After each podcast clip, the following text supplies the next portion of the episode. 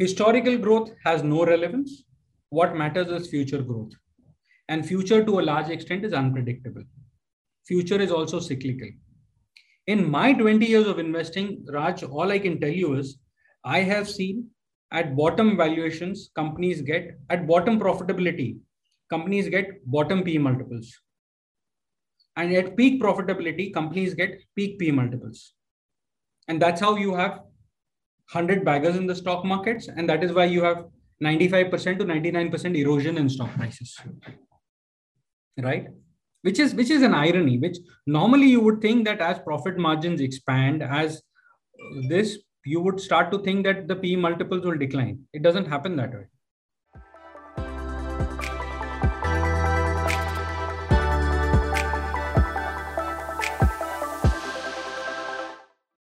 Hello, listeners. My name is Raj Singhal, and welcome to another episode of Breaking Investment Stereotypes. Here we deconstruct world-class investors or wealth managers and deep dive into their investing journey, professionally, personally, or both. This episode is brought to you by Multiply dot co, where we believe that investing is an ignored life skill. Our mission is to create a platform where people can find fellow investors, discover investing products, and share investing ideas. We have now gone live and thousands of users are already part of a vibrant community. So do check out our app, which is there both on Apple Store and Play Store, or simply just sign up on web. I want to give a little guidance on how to use these shows. None of the following should be taken as an investment advice. Please see multiply dot co slash disclosures for more information. My guest for today is Siddharth Bhaiya. Siddharth is the Managing Director and Fund Manager at Equitas Investment Consulting Private Limited, a boutique investment firm focusing primarily on P M S and A I F offerings. He is a qualified chartered accountant and the driving force behind Equitas Investments and has over twenty years of experience into equity research and equity fund management. With Siddharth's multi-bagger and contrarian stock picking approach, Equitas has delivered thirty-one percent C A G R return over the last nine years, leading to about one thousand percent absolute returns. He has been instrumental in taking Equitas from a startup to a two hundred fifty million dollars A U M, with one of the best performance track record in the industry. Uh, with exposure across all market capitalization companies, he is a specialist in bottoms-up stock selection.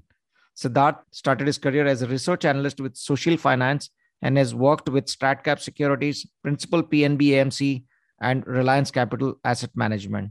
So without further ado, please welcome Siddharth Bhaiya. Hey Siddharth, welcome to the show. Hi. Hi. Thank you so much. You know, so I want to start with something very interesting. And, you know, I was going through your uh, Twitter account and I found your Twitter bio very interesting. And let me read it out for our audience. Stocks, stocks, stocks. I breathe, drink, eat equities, and I'm here not to take stock, but to talk stocks. I am the next multi-bagger. Explain yourself, Siddharth.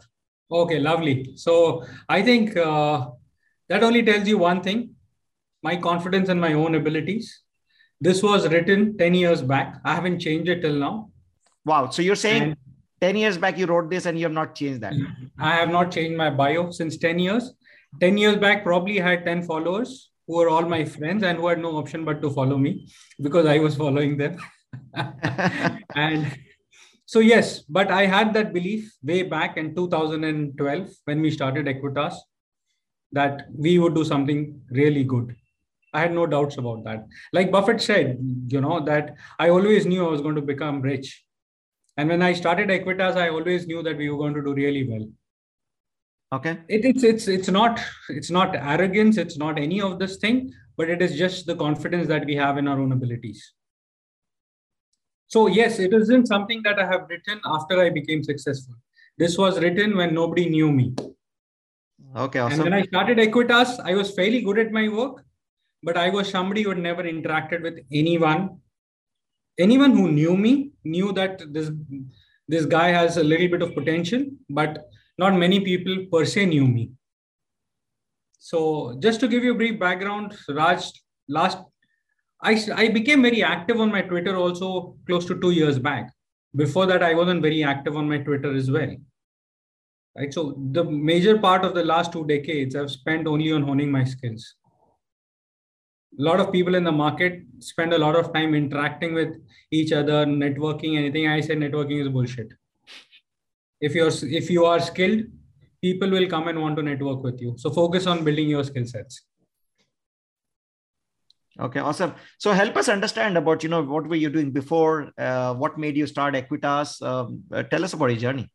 Okay, thanks. Uh, that's uh, Raj. So basically, I completed my C A in two thousand one, right? And I think that was one of the best things that uh, that ever happened to me. And uh, I wanted to get, get, always wanted to get into the stock markets. I, I'd seen that during my articleship days, I'd seen the tech bubble. I invested after all the tech stocks had crashed ninety percent. And then I saw them crack another seventy, eighty percent after I had bought. That's when I learned the definition of what, uh, uh, the definition of a stock which is uh, declined ninety percent. It is a stock which is crashed eighty percent and then halved.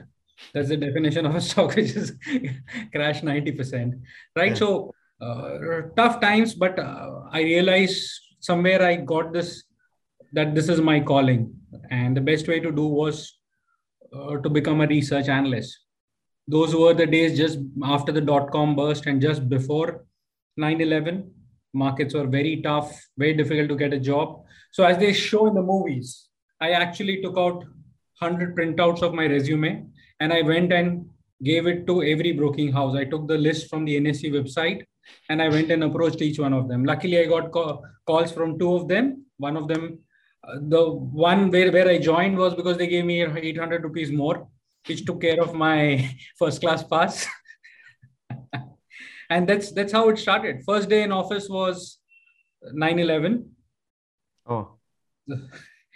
But, uh, and to a large extent, over the last twenty years, I've lived, breathed equities. I've read more than five hundred books on uh, investing. I've read, practically met most of the managements that are worth investing in. And yeah, just focused on honing my skills. Uh, then I, I worked on the sales side. I was, before starting Equitas, I was with Reliance uh, Capital Asset, which is now Nippon Asset Management. And uh, I was pretty disillusioned in, with the manner in which the industry works. twenty eleven twelve, I had certain personal reasons because of which I had to quit Nippon. And while they wanted me to come back, I decided I wanted to do something on my own. And I felt that this was the this was an industry for the wealth manager, by the wealth manager, of the wealth manager. Right? The The fund, ma- the fund management entity made money, the wealth manager made money, but the client seldom made money. You had entry loads and exit loads and high fees and everything. And we said, we're going to do things differently. So the first thing that we did, we did a lot of things differently in Equitas. So we actually disrupted before the word disruption came into place. One, we did not, uh, we said, we're not going to work with distributors or financial intermediaries. So whatever A U M that we have been able to, we're close to two hundred fifty million dollars right now, is only through word of mouth and references. And in spite of all the wealth manager going and telling their client that I have a better product than this, because I'll get commissions over there. So in nine years of my journey, I can tell you not a single distributor has gone and recommended a product to their clients. Okay. So one is that. Second is, we said we will do all our research in-house. So we do not rely on third party for any of our research. And uh, while we uh, while we will read all the external research reports that are relevant to us, but we don't rely on brokers for calls, for buys. So we built a very strong in-house research process, a very strong uh, in-house research team. And our process is also very unique. A typical day in Equitas, we actually pay people to come to office and read newspapers. So uh, you have to read four newspapers a day. Financial newspapers, we're not talking about Bombay Times and Cineblitz. And we go through a lot of raw primary data, which is your announcements, which is uh, your corporate announcements. So we go through every single corporate announcement that is there. Till four or five months back, we did not have anybody in business development and marketing.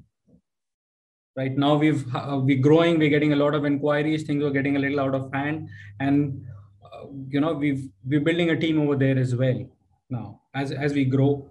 So yeah, in a lot of ways, we've acted uh, with a very long-term horizon, and for us, uh, Raj, even today, uh, of the nearly seventy-five percent of the money that we manage is actually profits that we have made for our clients. This industry is driven by A U M, whereas our goal is not A U M. Our goal is to generate returns for our clients. Awesome. That's what it is, right? That's that's the yeah. uh, that's the objective of money. If you if you were to give him your money to a money manager, what is your goal? Your goal is that he makes money for you. Absolutely, absolutely. Right? No, that's that's awesome. So I want to understand. You know, you were like ten years into your career uh, when you quit uh, Nippon. You said you never used distributors. Uh, how did you get your first check into the fund? Oh, very difficult, very difficult. So we got. Uh, I, we started off with ten clients and uh, ten crores. And those ten clients did not believe in stock markets at that point in time. You had inflation, which was running rampant. The rupee had gone from fifty-three, fifty-four all the way to seventy. And anytime you opened Bloomberg or any of those things, you saw that old Fatawa rupee notes. Those are the images that they used to depict India. Right? Oil, oil was at close to one hundred dollars plus at that point in time. And it was very difficult. But I spoke to ten people. Uh, I spoke to a lot of people, actually. But there were ten people who said, while we don't believe in the stock markets, I think this guy talks sense. And yes, that was the most difficult part of the journey, to get those ten clients. And today, our first client who started off with one crore, that single account is worth sixty crores. Wow. That's, that's, and more than seventy-five percent of those are profits for him. Okay. Yeah. No, that's, that's, that's, that's great to hear.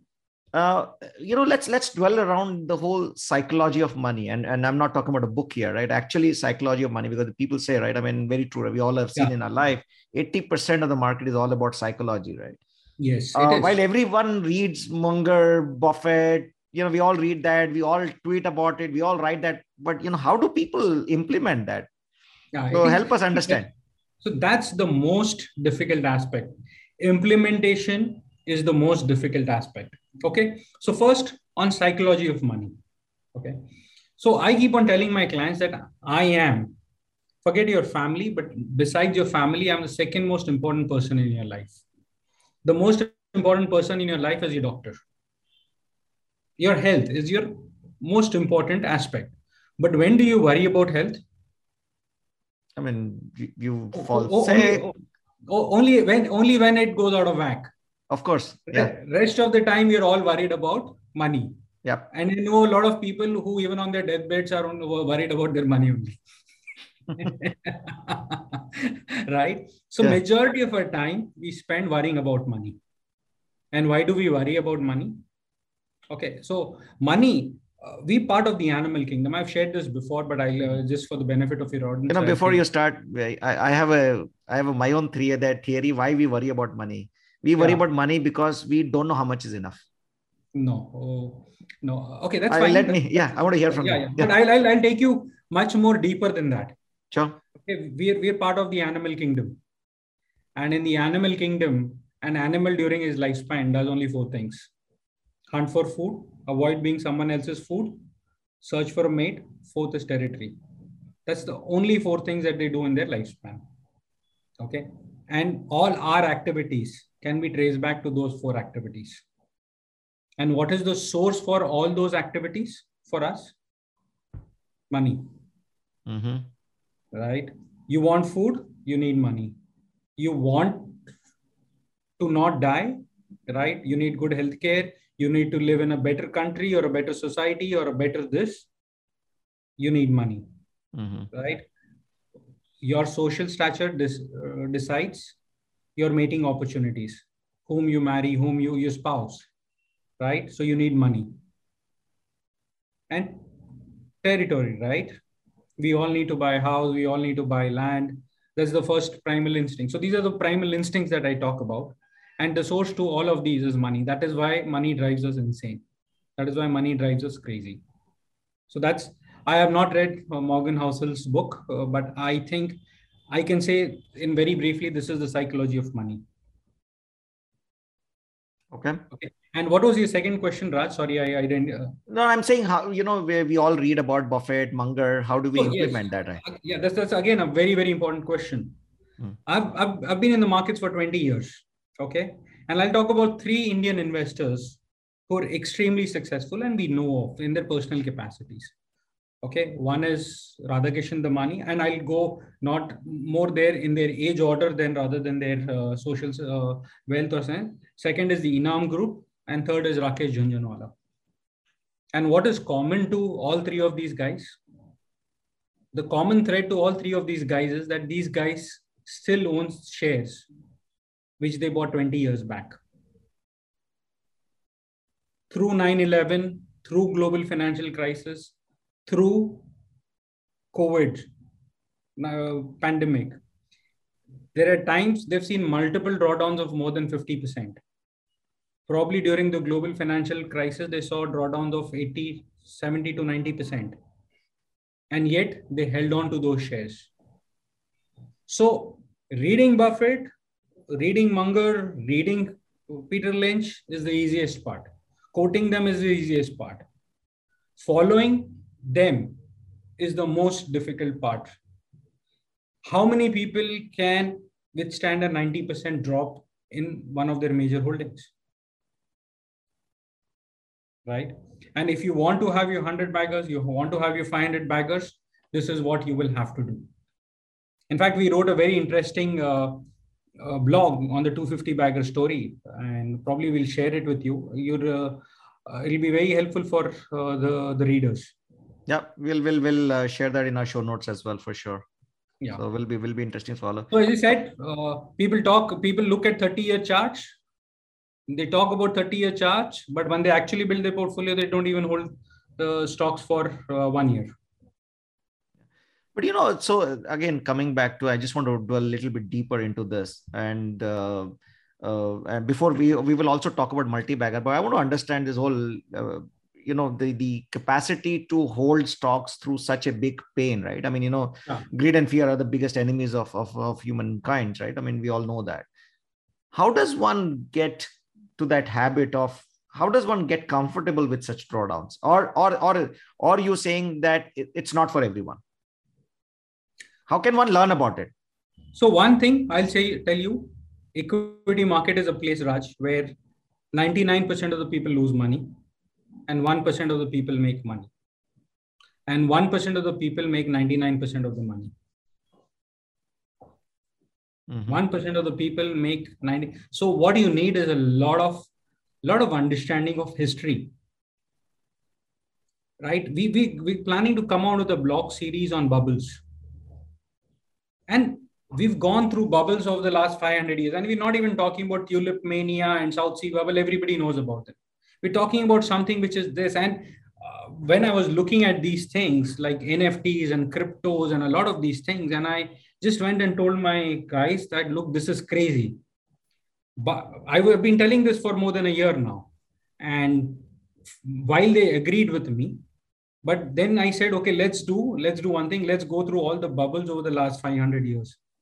And a lot of these things are beyond the first five, seven pages of Google, right? Our, our research is now limited to the first page of Google.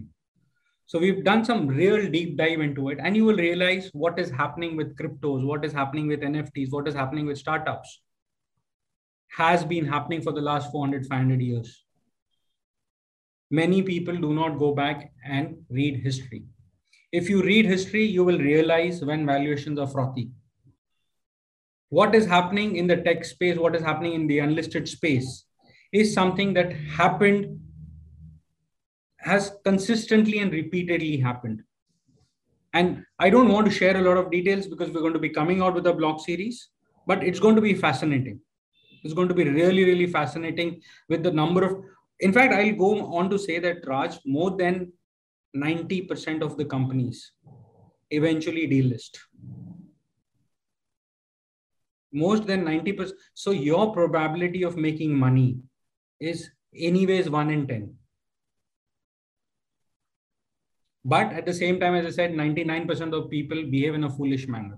All the guys who are applying to I P Os. Mm. Right? So it's, you have to read history, you have to go through it, and yes, you have to learn it over a period of time. I'm sure even those guys, uh, they made a lot of mistakes. You have to make those mistakes. Even Buffett made mistakes, right? When he started out, he was a technical analyst before he got into fundamental uh, investing. Yeah. Uh, let's spend some time on the multi-baggers, right? You mentioned seventy-five percent of the, the money in your, uh, in your part of the A U M actually profits, right? So, uh, I mean, effectively your, your fund is four X'd in, in whatever last ten years. And I was just looking at uh, data around no, no, Pidilite. No, no, no, our fund has actually gone up twelve X in the last uh, this. See, uh-huh. a lot of the capital came in only later. Came in on, late. Right? Okay, okay, okay. Yeah. So I was looking at the data around Pidilite. And uh, very fascinating to see that Pidilite dropped sixty percent in two thousand eight, from Jan of two thousand eight to March of two thousand nine. Yes. Uh, but if anybody had held the stock, even at the peak of Jan of two thousand eight till now, it yeah. has given thirty percent C A G R return. Yes. Right? Now, but you have to go through the pain of, and there are multiple times of twenty, twenty-five percent drawdown, right? Many times in the, in the, in, in those last, whatever, twelve, thirteen, fourteen years now. How do, how does one identify multi-bagger, first of all? Right. And how does one keep uh, believing and holding that same multi-bagger over the years? Perfect. Very good question. Uh, and you bought the right company, Pidilite. I'll talk about Pidilite. I'll talk about Asian Paints. And I'll tell you why these stocks are not going to do well over the next decade. Mm-hmm. Okay. In two thousand eight, we're just doing it. In two thousand eight, which were the most popular names in India? Jaiprakash, Suzlon, Reliance Power, Reliance Infra, Suzlon, uh, energy companies, yeah, steel companies, Tata Steel, right? Mm-hmm. People were buying those names. Show me one fund manager who was, who, in fact, in two thousand five, when I was an analyst, I went and recommended to my fund manager two F M C G stocks, Britannia and GlaxoSmithKline Consumer. And they were both available at ten times trailing earnings. They quoted one hundred times earnings right now. They were available at ten times trailing earnings with net cash on the balance sheet. Luckily for him and for me, he did not buy the shares, because over those next two years, those shares did not do anything. It was the Jaiprakash, G V K, Lankos of the world, which went through the roof. Right? So multi-bagger is a function of three things. First and foremost, let me be very, very, very clear on this point. The most important tenet of investing is value. Every time you go through history, every time somebody has come and told you value is bullshit, growth is the only thing, you have an arc somewhere around the corner. You have a Cathie Wood around the corner. So first and foremost, go through history. You will realize stocks bottom out at record low valuations. Every single stock, whether it is Asian Paints, whether it is, it is Pidilite, you look at their market. Don't look at the P E multiples at that point in time, because crude was at one hundred fifty dollars and their earnings took a big whack. You look at market cap to sales for Pidilite and Asian Paints, and you will realize they really, really bottomed out at very low valuations. So first and foremost is value. Every single time, I can take you, ExxonMobil was the most valuable company in the world in two thousand seven, right? Ellen Mittal was the richest person in the world in two thousand seven. Seven, eight years later, Arcelor Mittal was a penny stock and ExxonMobil was nowhere. People have been talking about Tesla over the last one year. Tesla is flattish over the last one year. ExxonMobil is up fifty-five percent. So everything is cycle. The moment somebody comes and tells you this is a secular growth story, it's probably at the peak of the cycle that people look at cyclical things and say these are, Asian Paints is a cyclical stock. If crude rises to one hundred fifty dollars, their margins are going to get impacted. two thousand eight, Asian Paints had eight percent EBITDA margin. When crude hit negative, they had twenty-six percent EBITDA margin. What tells you that, that margins cannot come back? I'm sure one hundred percent over a period of time that will. Cycles last longer than what people's memories are. So first and foremost, value. When did I C I C I Bank bottom? At one hundred twenty odd rupees when the Chanda Kochar news came out. At that point in time, which have been the two best financial stocks over the last few years? Axis Bank and I C I C I Bank. And nobody is talking about them, right? So first and foremost is value. The second pillar for finding a multi-bagger is growth. Okay. And remember one thing, growth, what is important is future growth. Historical growth has is already captured in the stock price. Century Textiles was the growth stocks of the nineteen eighties. Did it do well after that? It didn't do well, right? So historical growth has no relevance. What matters is future growth. And future to a large extent is unpredictable. Future is also cyclical. In my twenty years of investing, Raj, all I can tell you is I have seen at bottom valuations, companies get, at bottom profitability, companies get bottom P multiples. And at peak profitability, companies get peak P multiples. And that's how you have one hundred baggers in the stock markets. And that is why you have ninety-five percent to ninety-nine percent erosion in stock prices, right? Which is, which is an irony, which normally you would think that as profit margins expand, as this, you would start to think that the P multiples will decline. It doesn't happen that way. That's why Exxon peaked in two thousand seven and Tesla peaked in twenty twenty or twenty-one or, or any of those uh, tech companies in the U S, right? So growth, but future growth is important. You cannot ideally one hundred percent predict future growth, but you get a sense.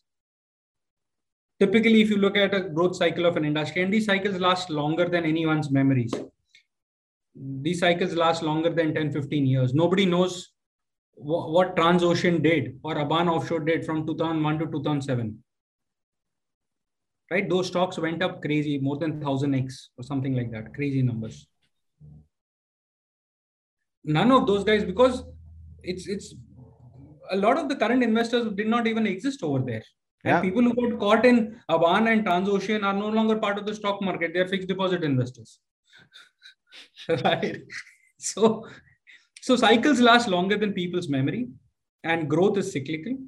So growth is important, but if you diversify yourself across sectors, I'm sure, and buy at a reasonable valuation, you give yourself a very, very good starting point. The probability of you making multi-baggers is very high. And the third and most important thing is contrarian. See, contrarian is a very misunderstood word. Contrarian doesn't mean doing things or doing the opposite of others. Contrarian means doing things differently from others, right? Which have been the two best performing stocks in the uh, Nifty over the last couple of years? Hindalco and Larsen and Toubro. And nobody's even talking about those stocks. Everybody's talking about I T C. So it's not a contrarian stock. So we used to joke, you know, uh, have you ever taken the Mumbai tra trains, Raj? I'm sure of you course, have. Of course, yeah, oh, yeah. Right?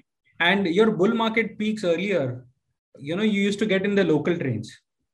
The mm. local train mein discussion bahut jada ho gaya hai uh-huh. on stock markets. That means, you know, the market has peaked, right? The old yeah. timers will tell you that. When you start getting today, ideas from the train, from your train. fellow passengers. So, So today, Twitter is the new local train. True. True. Very true. Yeah. So if you start getting ideas on Twitter, you probably need to be uh, Twitter. You need to be scared. True. So, so a combination of these three things will give you multi-baggers. And if you look at Asian Paints, you look at Pidilite. The time to buy was two thousand eight, two thousand nine. That was the time. If there is anyone who's bought it at that point in time, I want to speak to them. And I want to ask them whether they are going to buy it at this point in time or not. So at that point in time, people wanted to buy Hindalco, people wanted to buy J S W and a lot of the other names. So I want to, sorry, I want to a little bit dwell deeper into the, the contrarian part, right? Because you yeah. said contrarian is not being opposite of others, but uh, doing differently, you know, and I get that. But can you use some examples to help understand when you, you know, pull everything together? Growth and value, I can understand.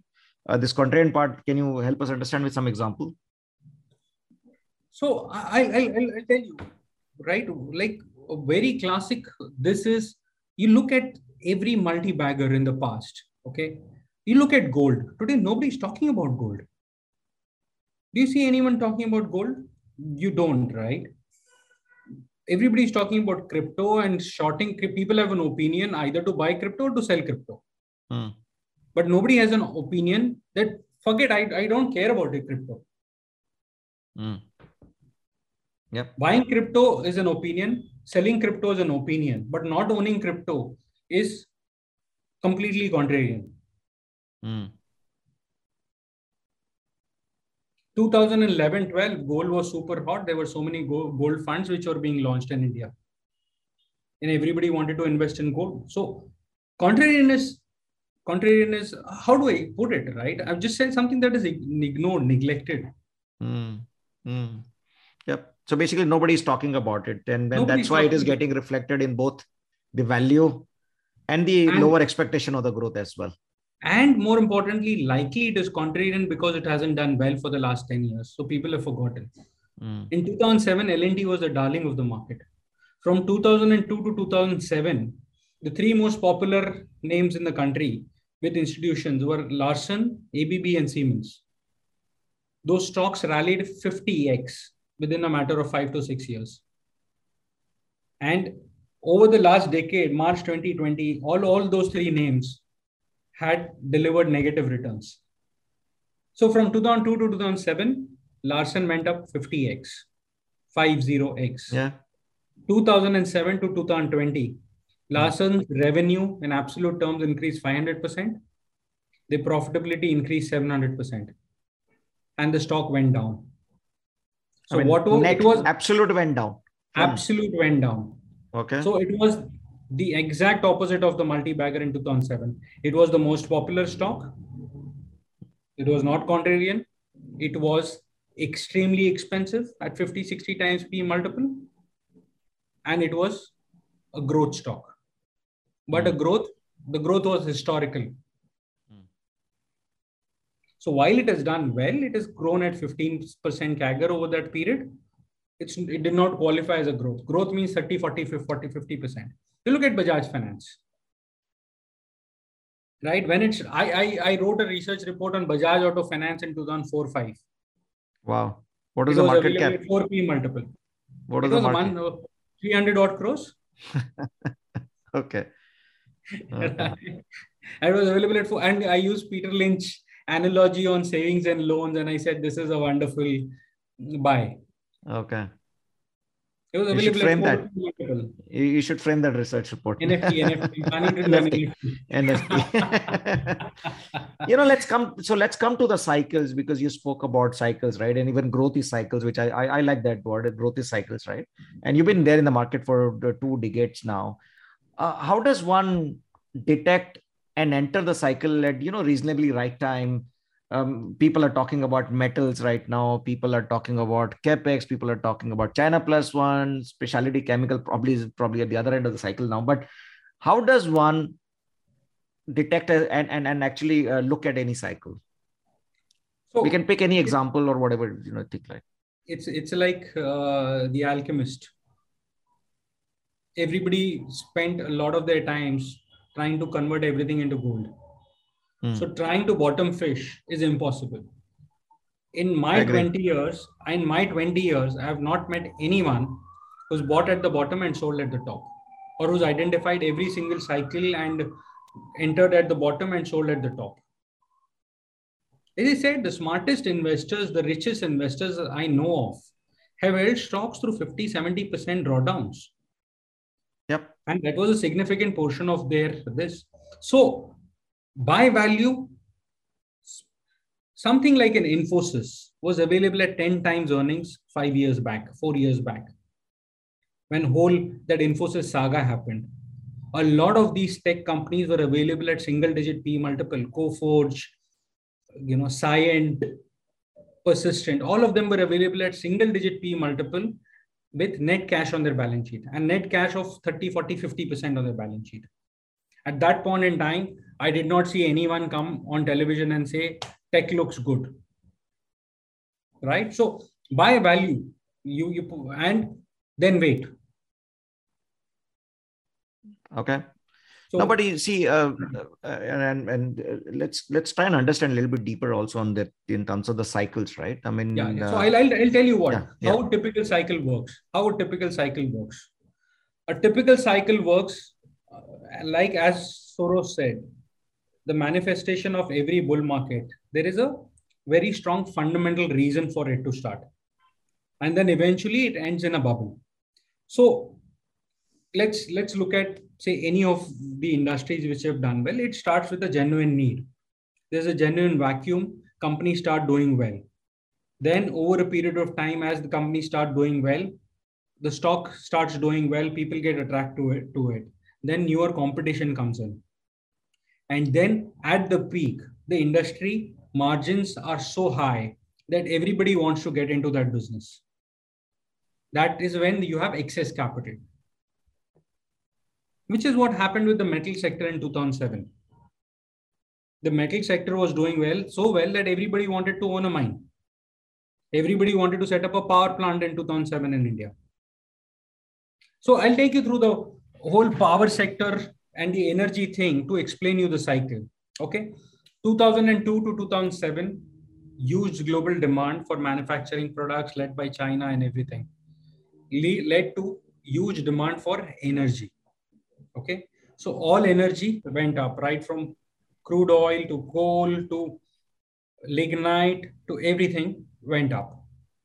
two thousand seven, there was a two thousand six, there was a power crisis. Governments were borrowing at fourteen, fifteen rupees. Typically, before that, if you wanted to set up a power plant, you needed a P P A, right? But then two thousand seven, everybody said, why should we do a P P A?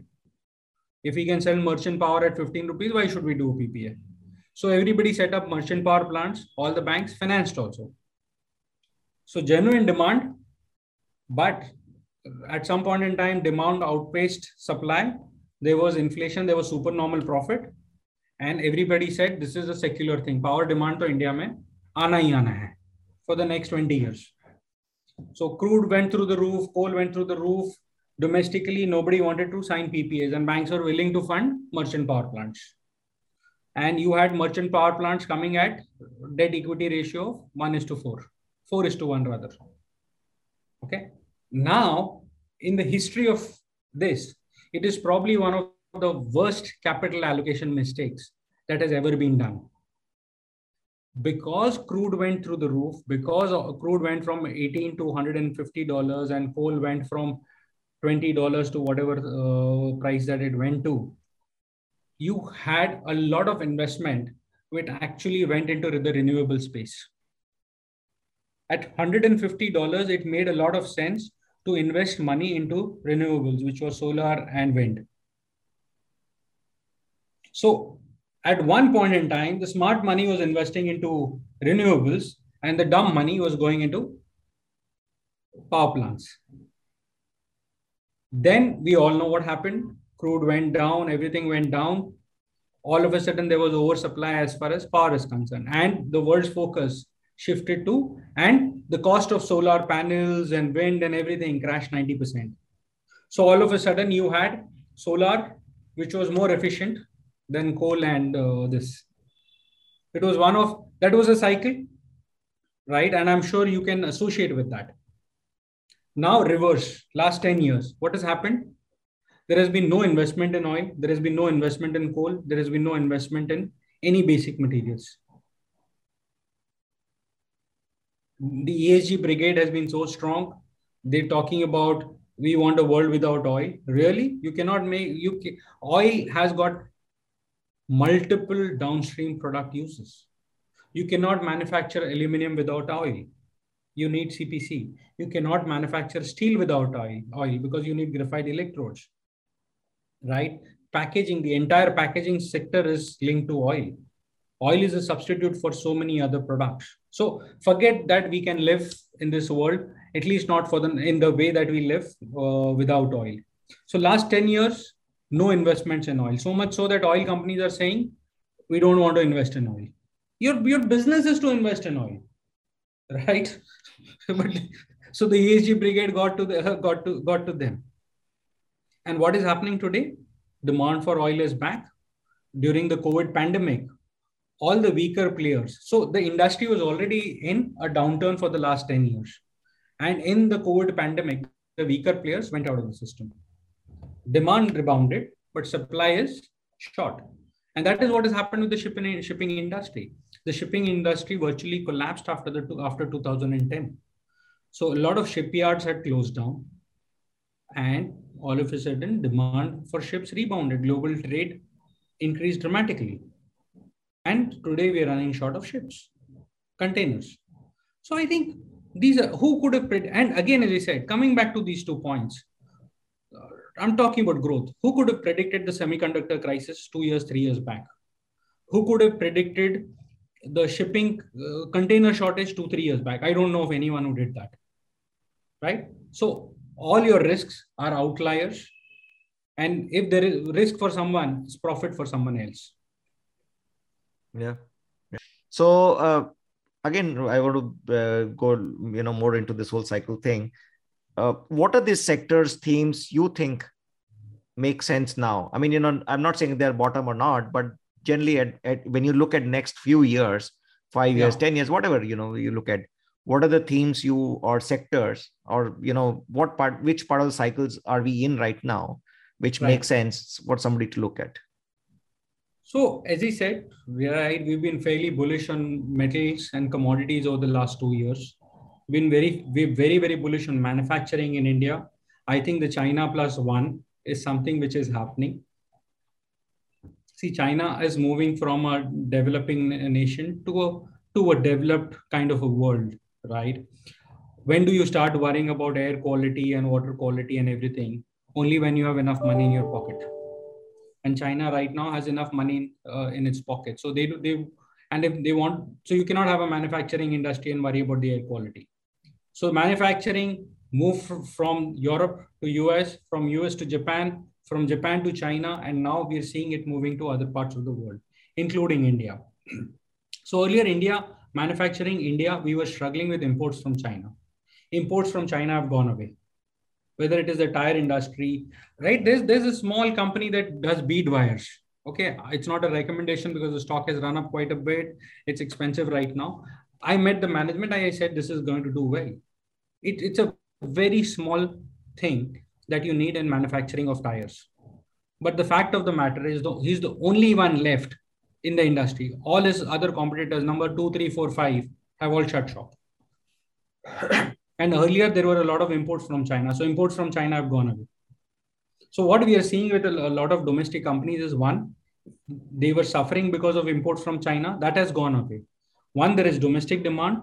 And second, there is a big vacuum for exports to Europe and U S. So I think manufacturing will do extremely well. Infrastructure is something which can do well because I think wage inflation is going to go through the roof. And I've been saying this for the last six, seven months now. And uh, the government will have to create jobs, and infrastructure is going to be a, one of the modes for the government to create jobs. So infrastructure as a sector might do well. Okay. Uh, you know, if, uh, last couple of weeks, of course, you, you've seen a big uh, uh, turmoil in the markets globally, you know, because of yeah. uh, renewed... Mm-hmm. Uh, people are talking about Fed tightening in all aspects, right? I mean, not just uh, shutting Q, QE or shutting down Q E, Q T and rate hikes, not just four, maybe more. And we are, of course, seeing the same impact in the market in India as well, right? So we've seen uh, sell-off in small and mid caps. How should one investor, again, bringing in the element of psychology of money here, right? How should one investor uh, behave or do during this drawdowns? So a couple of things. Uh, one is, uh, I think, Raj, uh, four, four hikes by the Fed are not going to crash the Dow. At zero percent or at one percent, you know, cost of capital does not get really majorly impacted. You understand one thing. Yep. The, the bigger issue is there have been a lot of excesses in the markets. At zero percent interest rates, your cost of capital was zero. So you could play, pay infinite for anything. Mm-hmm. Right? I think twenty years down the line, people are going to look at N F Ts and cryptos and say, how can people be so foolish? Like we look today and say, how can people be so foolish that they apply to R P A R? But then people were queuing up at that point in time, right? So one is, I think overall, you're going to see a sectoral change, a sectoral rotation, which has already happened. Inflation is going to be here. You need a portfolio which is going to hedge you against inflation. Last one year, Tesla is up four percent. ExxonMobil is up fifty-five percent. What did people buy over the last one year? The dumb money bought Tesla, which is all the ARK investors. The smarter guys probably went and bought ExxonMobil. So sector rotation is happening. We are seeing that, right? Hindalco is up five hundred percent. Tata Steel is up five hundred percent. This is how bull, bull markets start, right? This is how when Larsen and Toubro was a fifty bagger, I'm sure it can be a twenty bagger. Who knows? Mm. Even then it was, the, it was a nifty company. Even then it was the largest infrastructure company in the country. So the market per se will do well. Probably my sense is we might get a Fed rate hike and the markets will probably start recovering from this.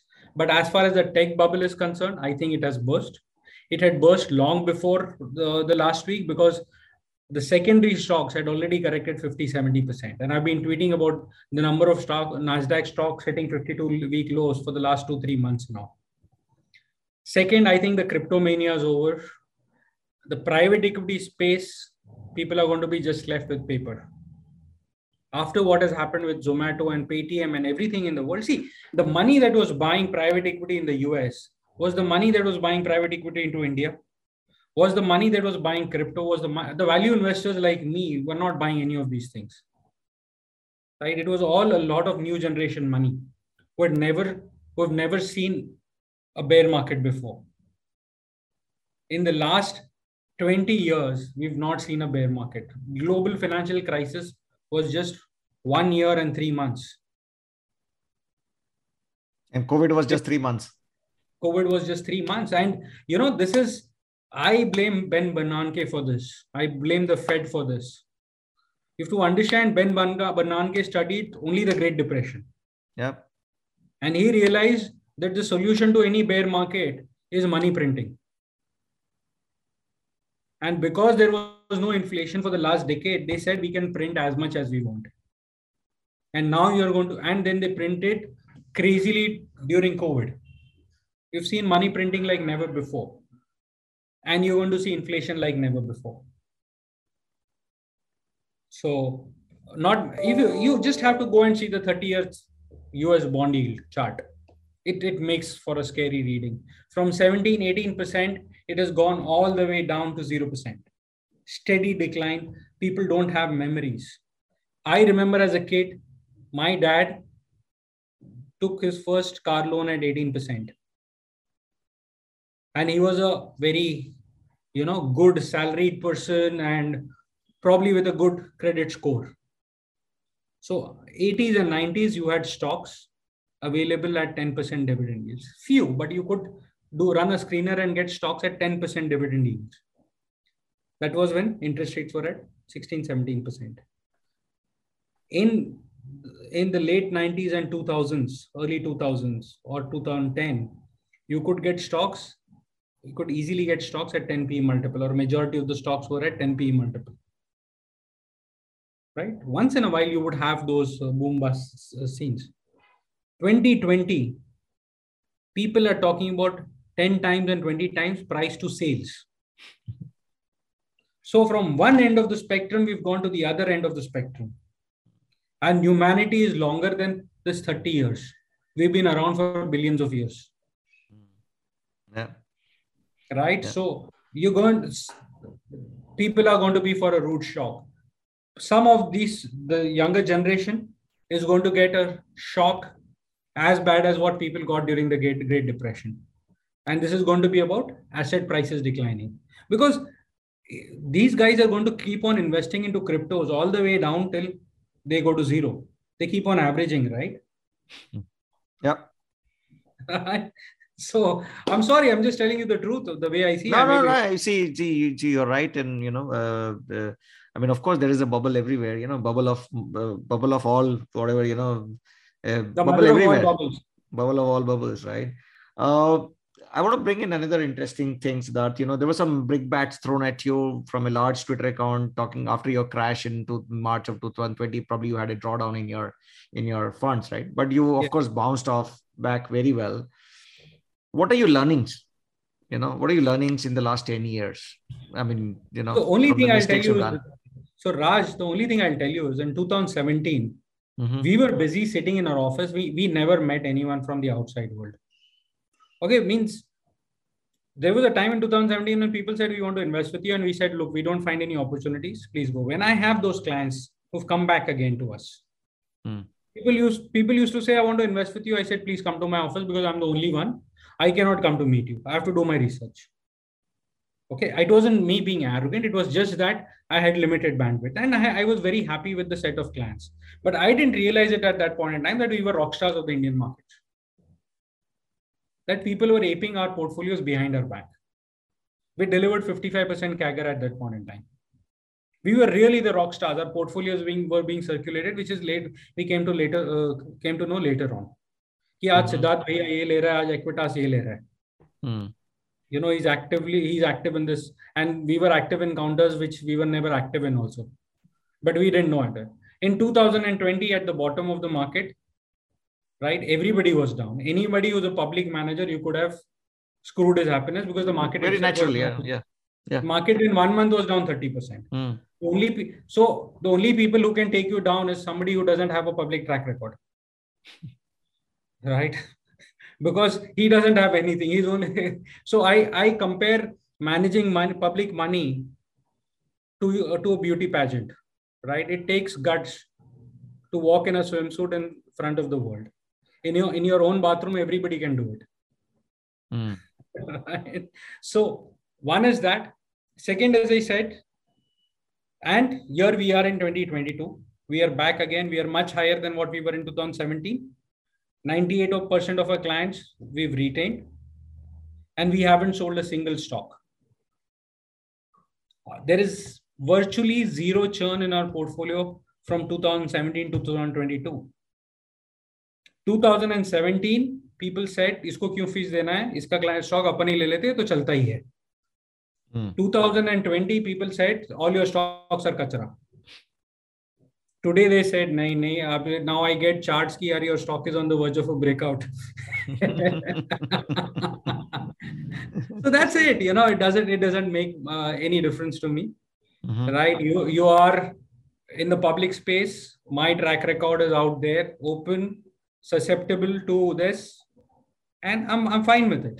I will do what is right for my clients. I'm not here. We took a lot of pressure. We stuck with our stocks and they're paying off handsomely. I don't know of many fund managers, small cap fund managers who survived twenty twenty. They all moved to large caps. No, but let's talk about, uh, you know, we all make mistakes, right? In our life, right? I mean, in our career, everybody, we all go through those phases. So do you want to talk uh, uh, anything from your experience? Yeah, I think my biggest mistake has been selling stocks. Mm. I've done fairly well over the last twenty years. We have the best track record over the last nine years. I can tell you, Raj, the one thing is if I would have only, I invest every single month in the markets. Every single month I put money in our A I F right now.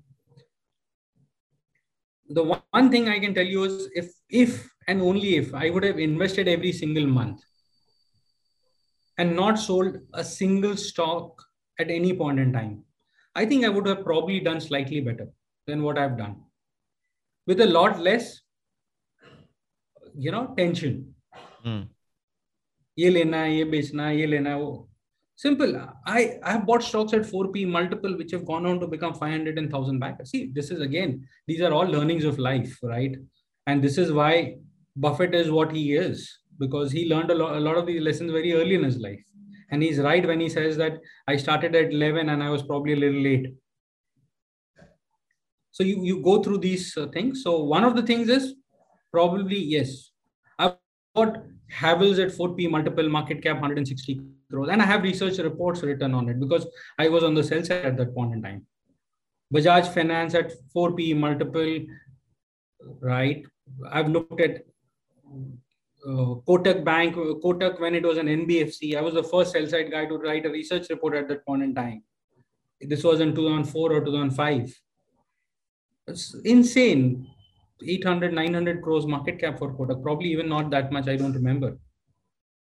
Mm. Right? So market, market, uh, and then forget all the mistakes that I would have done. And as a value investor, if you're buying at four and five P E multiple, the probability of you making my, uh, mistakes go down dramatically. Sure, we'll, we'll have a few duds here and there. Obviously, everyone does, right? Even Bradman uh, got on, uh, got out on duck once in a while. Even Buffett has lost stocks. So who are we? We are mere mortals. Yep.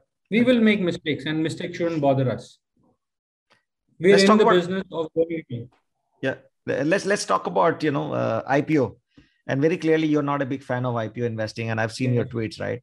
Uh, and of course, you know, a lot of them have seen a good correction, probably down fifty percent, sixty percent, seventy percent. What do you, what are the trends you're seeing? Any, any uh, I P O which came last year you actually like? I don't do research on I P Os. Uh-huh. I, de- I don't oh, even... They are listed stocks now, right? They are now listed stocks. So I'm saying any of them... But I don't have to. Okay. See, the, the, Raj, the best part I can tell you is, till the time the stocks don't fall into our filter screen of valuations, we don't even look at that. Mm. I don't want to know what Zomato is doing. I don't want to know what uh, Supriya Life Sciences is doing, or any of those companies are doing. I have finite capital. I can only buy fifteen to twenty stocks. Why should I spend my time trying to research thousands of companies? Right? We have, we as a team, we cover say two hundred odd stocks. That's it. Mm. And if we want to look at a new stock, the first and foremost is it has to come within our valuation parameters. Forget any of the I P Os. I have thirty other stocks which are available at single digit P E multiple, which I cannot buy. I know these are going to do well, but I need to have the capital, right? Mm. Right. So one, as I said, we've done a lot of work as far as we did a clubhouse session as well. On I P Os, I would recommend everyone go through it. We've actually looked at I P Os from two thousand four, and I must give, I have a great research team. They do a lot of work, a uh, lot of very good work. More than, I think sixty percent, uh, more than ninety percent of the I P Os have underperformed the Nifty since they came. Wow. Okay, since two thousand four. Since two thousand four. Before, since two thousand four, and this is before, uh, this was done three months back. So this is before the current carnage. Okay. Okay, thirty percent of the stocks have delisted. Wow. So sixteen, eight, in last eighteen years, so thirty percent of I P O. I P Os have delisted or have become penny stocks. Wow.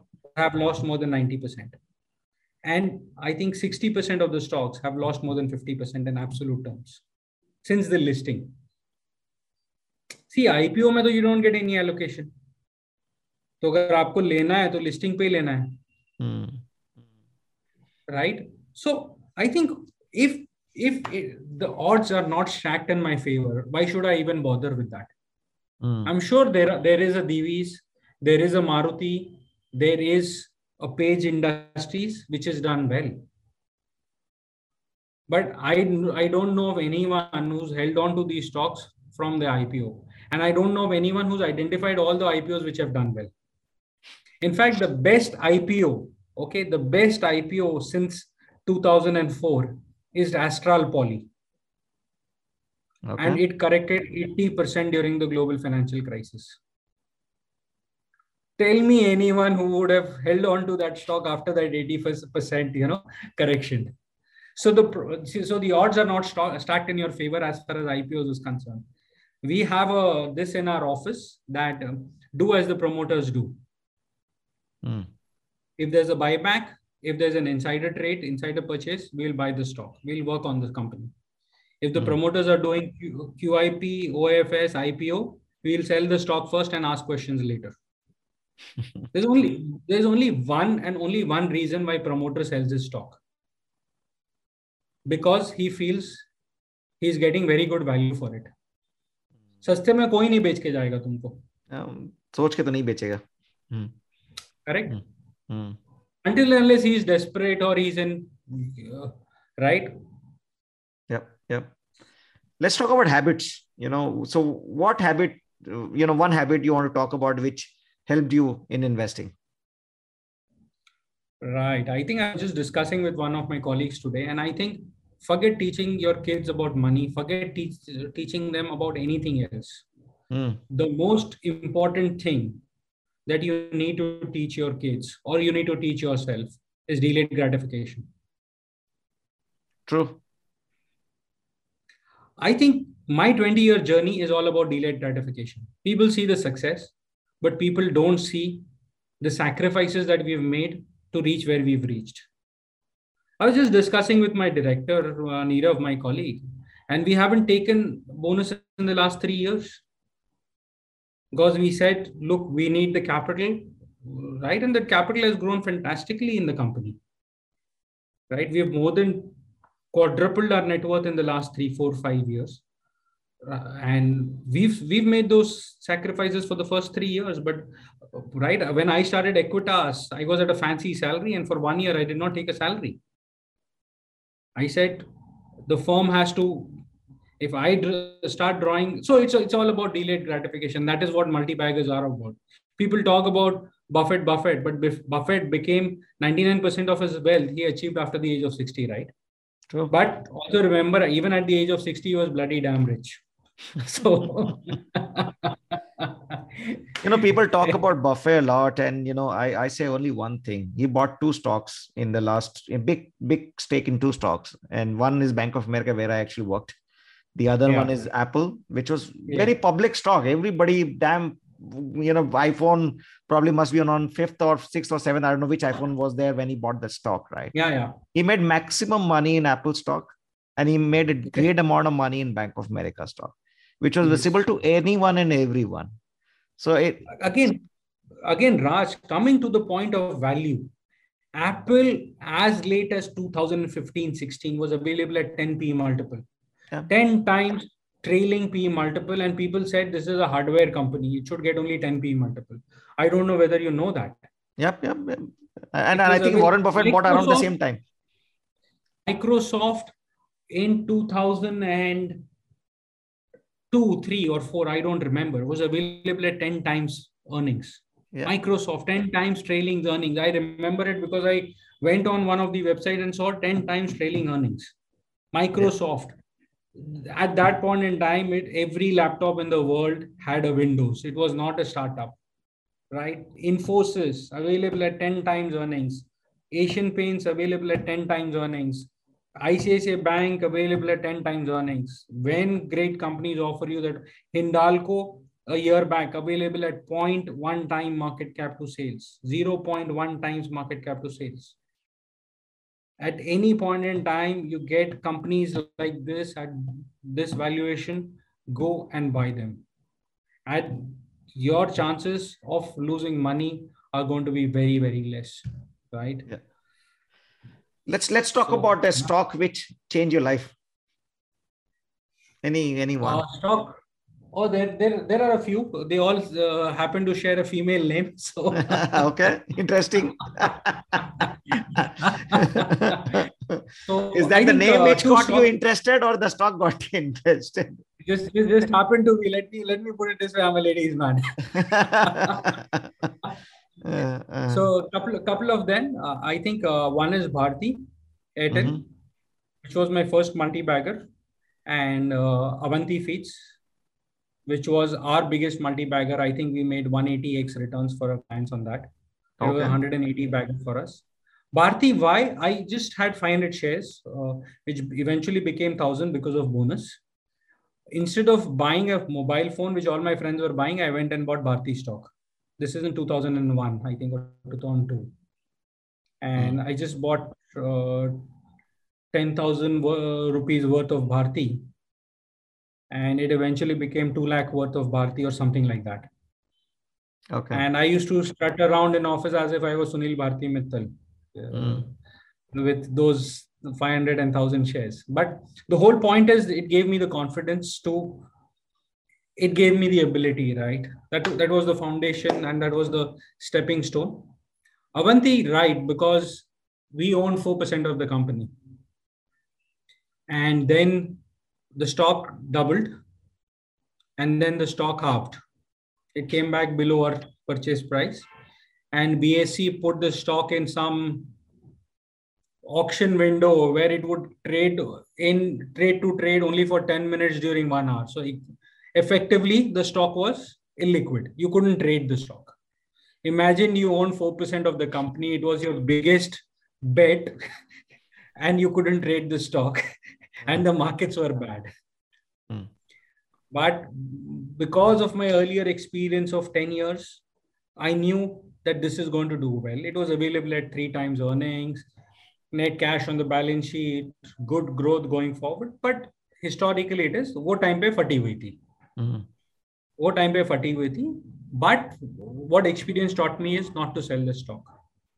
The earlier me, probably four or five years back, would have sold it off at two twenty-five rupees or three hundred or four hundred or five hundred. Mm. And then we let the story ride. Then it became a popular name. It became a growth company. The valuations went through the roof and it became a popular name. And uh, eventually we sold off. And I haven't looked at the company since two thousand seventeen. People come and ask me, you're an Avanti expert. I said, I sold it off. Why should I track it? The day it comes back into my valuation range, it'll probably take us eight to ten days to do the research. Mm. So talking right. about, yeah, talking about value and, you know, uh, you know, one of the big sector, uh, uh, which, uh, and one of the big sector banking within banking, P S U banks uh, have been hugely beaten down in the last, whatever, ten odd years or not ten, maybe even fifteen years, probably they would have beaten down. But now we can see that, you know, they've cleaned up the balance sheet, especially, you know, banks like S B I, of course, even Bank of Baroda and, and some more few yes. names. And the profitability is also there. It's gone up. Mm. How do you see them in your valuation metrics now, broadly as a P S U bank? I'm I don't. About. I don't look at P S Us. Mm. As a as a as my a, capital, as a principal. See, my capital is finite, mm. and the point of the matter is these are inefficient organizations. Mm. Right? If SAIL does well, J S W is also going to do well. Tata Steel is going to do well. There's so many others who are going to do well. Right? For years, I heard people say Concor is a great company. Concor is a great company. Abhi pata chala ki wo to lease rental hi nahi bharta government ko. Iske liye uska profit margin itna hai. See, these are inefficient organizations. A sarkari company cannot have the same drive as a this. I'm sorry, I'm not beating around the bush here. And they will do well with market cycles. They all do well. These are this. My capital is finite. Right, B H E L did well, but then so did Siemens, A B B, and Larsen and Toubro. So why should I? Again, it all boils down to your probability. My focus is reduce the probability of you making losses. I started my career as a banking analyst. My first report was Vijaya Bank. seventeen, eighteen years later, the price was the same.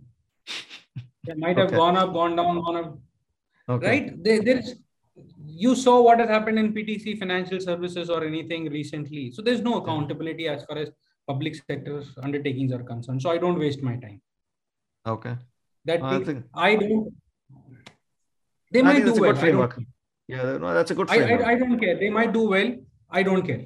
Hmm. I'm not H D F C Mutual Fund. I'm not Prudential that I need to go and track every single stock because I have two lakh crore, three lakh crore of equity A U M. They they they might have a compulsion to buy. I don't have a compulsion to buy, mm. right? So that, that's it. So I haven't even looked at State Bank of India. We don't okay. even research companies which we don't like.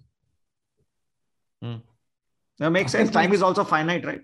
Capital yes, is finite. Yes. Time is also finite. Uh, Capital gold. is finite. Time is finite. Yeah.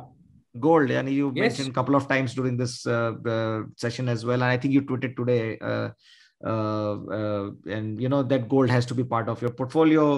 Uh, life yes. is long. Any madman can could become P M or whatever. So buy gold for a rainy day. Uh, help yes. us understand your thesis on gold, and you know what percentage of your assets could be in gold, uh, whatever you so want to I talk about. My, yeah. So I made my first asset allocation in gold uh, a few days back, probably a couple of months back. I don't remember. I made my wife happy. uh, right? That's the first time she told me I love you after that.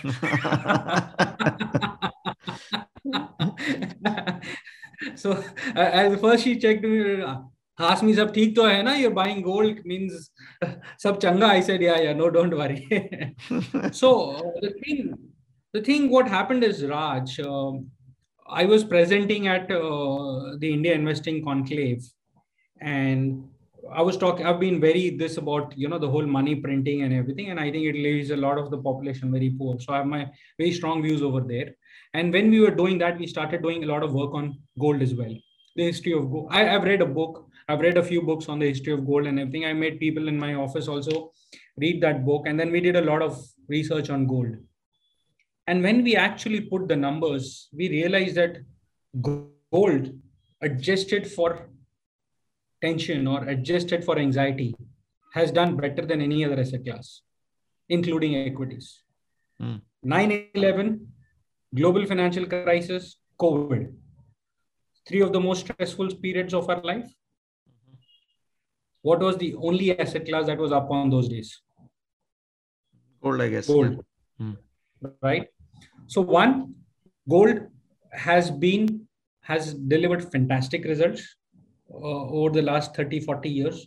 And when we talk about returns, we're not talking about three years, five years, ten years, right? As I said, cycles last longer than other people's money, uh, mm-hmm. what most people did. twenty eleven, twelve is when gold peaked. And then since then, we've not seen any major returns as far as gold is concerned. Gold is, gold is finite in the world. Gold, gold has a lot of properties. Gold as an asset class has not done well for the last ten years. And a lot of when money printing happens, gold automatically goes up. You look at the money supply chart and gold price, both move in tandem over a longer period of time. Two, three, four years, here and there can always happen. Last three, four years, the money which ought to have come into gold went into cryptos, went into N F Ts, went into private equity space. Now, as people lose money over there, they burn their fingers. Eventually, the money is going to come back to fixed deposits, is going to come back to gold. So gold is a very, very safe asset class to own. Don't listen to anyone. Don't listen to me. It ought to, ha it ought to be a part of uh, this. I'd recommend that everybody uh, listen to that, to that podcast or to that uh, presentation that we made at the I I C. What is the, uh, what kind of uh, uh, allocation Uh, you are looking to for, you know, putting in the gold, or, or in what do you recommend? Right now, right now it is very minuscule. See, again, as I said, for me, I understand what I do. Mm-hmm. I, I can be in the equity markets. I know inflation is going to be there. I know rupee is going to tank, and I uh, rupee might not do well, not tank, but might not do well. And yet I know my portfolio will do well. Right. So I'm not just, when I tweet, I just don't talk about myself. I'm not there to promote. I'm just generally out there to educate people. And I keep on saying I can always be wrong. Hmm. Yep. Okay. Right. So for me, yes, I might keep on increasing my, and it doesn't make, for me, it doesn't matter anymore. You have to understand one thing, a lot of, for right now, we're not working for, from a personal perspective or any of those things. Beyond a point, money is irrelevant. Money is only a barometer to judge how successful you are. Delayed gratification, you see. Yeah. uh, one mistake in market you will always regret doing. One mistake in the markets. Uh, there are too many, too many. We are in the business of making mistakes. Every, every single transaction that you do is a, is a mistake. I think this is very important, huh, Raj. Every single transaction that you do in the market is a mistake. If you buy one thousand shares of Reliance at one thousand, okay? After you're buying, the stock can go to nine ninety-eight or nine ninety-nine. That is a mistake because you could have bought lower. You might get only five hundred shares at one thousand and the stock might go to one thousand one. That's a mistake. You might, you could have bought two thousand shares, but you bought only one thousand shares. It's a mistake. So I don't have any regrets as far as market is concerned. I believe we're in the business of making uh, mistakes, and there's so many opportunities that go by. I've identified so many multi-baggers, but I couldn't invest, and I don't regret, because I cannot foretell the future. I did not know that S R F at one hundred sixty rupees, three P E multiple was going to be one hundred bagger. But I knew at that point in time, it was value, it was written in bold, S R F looks good, but paisa nahi tha. You cannot mm. buy every everything that moves, right? Mm. Yeah. Uh, what, what, how do you how do you look at concentrated bets, right? There, are, I mean, you know, George Soros and, and Stan Druckenmiller, they've been very, uh, you know, the whole pound thing where they went after and they said, you know, the, uh, they actually bet the whole house on it because their conviction was so high. Uh, and right. Maximum alpha is being made when you actually conviction is high and you actually put concentrated bet. While diversification right. is great as a discipline for, for long-term investing, but maximum alpha is created only when you make concentrated bet. What do you think of that? And how do you, uh, how, how one should look at concentrated bet? So I think, uh, Raj, I'm not as intelligent as Buffett or Soros or Druckenmiller or any of those guys. I'll be very honest with you, right? Uh, And my philosophy is when I build a portfolio, sixteen stocks, six percent each, ninety-six percent taken care of, four percent may I use my intelligence and might probably allocate one percent each. So, and I'll tell you, the most important thing in stock market is knowing what you know and knowing what you don't know. I don't know which one of my stocks is going to become a multi-bagger. If I knew it, I had a fund manager who told me a long time back that if only I knew where the Nifty was going to go tomorrow, I would bet the whole world on it and retire to Bahamas the next day. Right? So I, I know based on my philosophy, on my process, on my twenty year this, that out of sixteen stocks, I'll probably have ten to twelve stocks, which will become multi-bagger, four stocks, which will perform in line with the markets, and two stocks where I'll probably lose money for clients. That's, and I'm, I'm okay with that. And I really don't know. If I knew that I was going to lose money on a stock, why would I buy it in the first place? And do you right. let your, do you let your winner run, or like suppose a big yes, stock becomes twenty, thirty percent? Yes, that's the most important thing. That is the most important thing. Buffett didn't buy forty percent of his liquid investments in Apple. He probably bought only six, seven percent. Yeah. It became forty percent and he let, it, let his winners run, right? You look at Rakesh Jhunjhunwala, he did not buy that much of Titan. He's just let Titan run through it, uh, through his, this. That's the most difficult part, right? The Enam Group has been holding M R F for donkey's years now. And they've probably been holding it since I P O at ten rupees. I don't know what uh, this, but then they've seen so many multiple drawdowns, right, on that. So letting your winners ride is the most important thing. You yeah. get a good company, well-run company, well-run management, don't sell it. Eventually it'll do well. True, true. Uh, any book you will suggest for our investors to read? Oh, we had a, on our website, we had so many books. Uh, we had a whole host of books. I think one book which I recommend to everyone is one oh one Wall Street by Peter Lynch. I think that's the most sensible, commonsensical book on investing. You ought to read it, read, reread it. Some of my best bets have come because of because of that. So I think that's that's the one book. Again, as you said, we'll probably try and put up a list of books on our website. Earlier, we had a complete big nice list of books. There are so okay. many books to read. Okay. Uh, we are coming towards the end of our conversation, and this is one question we ask, uh, you know, all our guests. What is one advice you will give to your twenty year old self? Uh, I think I've done fairly well, so I won't change. I won't want to, I wouldn't want to change anything. With all my mistakes, I am what I am because of all the mistakes that I committed, right? The one thing that people want to change is the mistakes that they did. But what most people don't realize, it is your mistakes that made you what you are. Mm, true. Right? If I wouldn't have missed on a few multi-baggers, I wouldn't have had Avanti. So why should I change that? So I, I, I really, I don't want to change anything. but, but any advice you would want to give to say a twenty year old yes, guy right so, now? So, so uh, one thing I'd say is focus on two things. One is your mental health and second is your physical health. That's what I tell my daughters. Be physically fit Second, be mentally fit. To be mentally fit, fit, you need to read a lot. So spend a lot of your time reading. That's a uh, reading is a fantastic tool because it's a one-way communication between the author to you. Either you accept what the author says, you don't have time to argue with him. You can't argue with him. Yeah, At true. most, you can you can reply, go and reply on his website. But uh, you take what you like and you ignore what you uh, don't uh, like. So yeah, those are and, two two pieces of advice for the twenty year olds. Yeah, and, and don't invest in crypto. Uh, what future lies for yourself and uh, for for Equitas? Okay, yeah, I think so. We uh, we've spent the last nine years uh, building our track record. You know, within one year we complete ten years. Ten year we're currently at thirty percent, thirty-two percent C A G R returns. Hopefully, we'll if we end with that, those kind of numbers, we'll be the best performing in the country over that period by a country mile.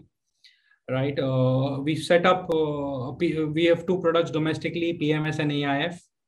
We're launching our offshore fund. This is going to be a flagship offshore fund out of D I F C. So they'll probably create a platform for non-residents to invest into India. And we want to create a similar investing experience for people. Second, a big thing for Equitas is we have a very young team. And this is a platform for people to fulfill their life ambitions, to fulfill their career career ambitions. So that's that's what we want. We want to build a great organization, and I can't do it alone. I have a great team, and I'm very very thankful to them. I wouldn't be here without them. So yeah, that's that's that's about it. We want to build a great financial organization. Well, that's awesome. On that great note, uh, you know, we've come to end of our conversation. So thank you so much, Siddharth, and you know, thanks, thanks, I really Raj. I really enjoyed the whole conversation. Thank you. Thanks a lot. Thanks for having me over and all the best to you. Thank yeah. you.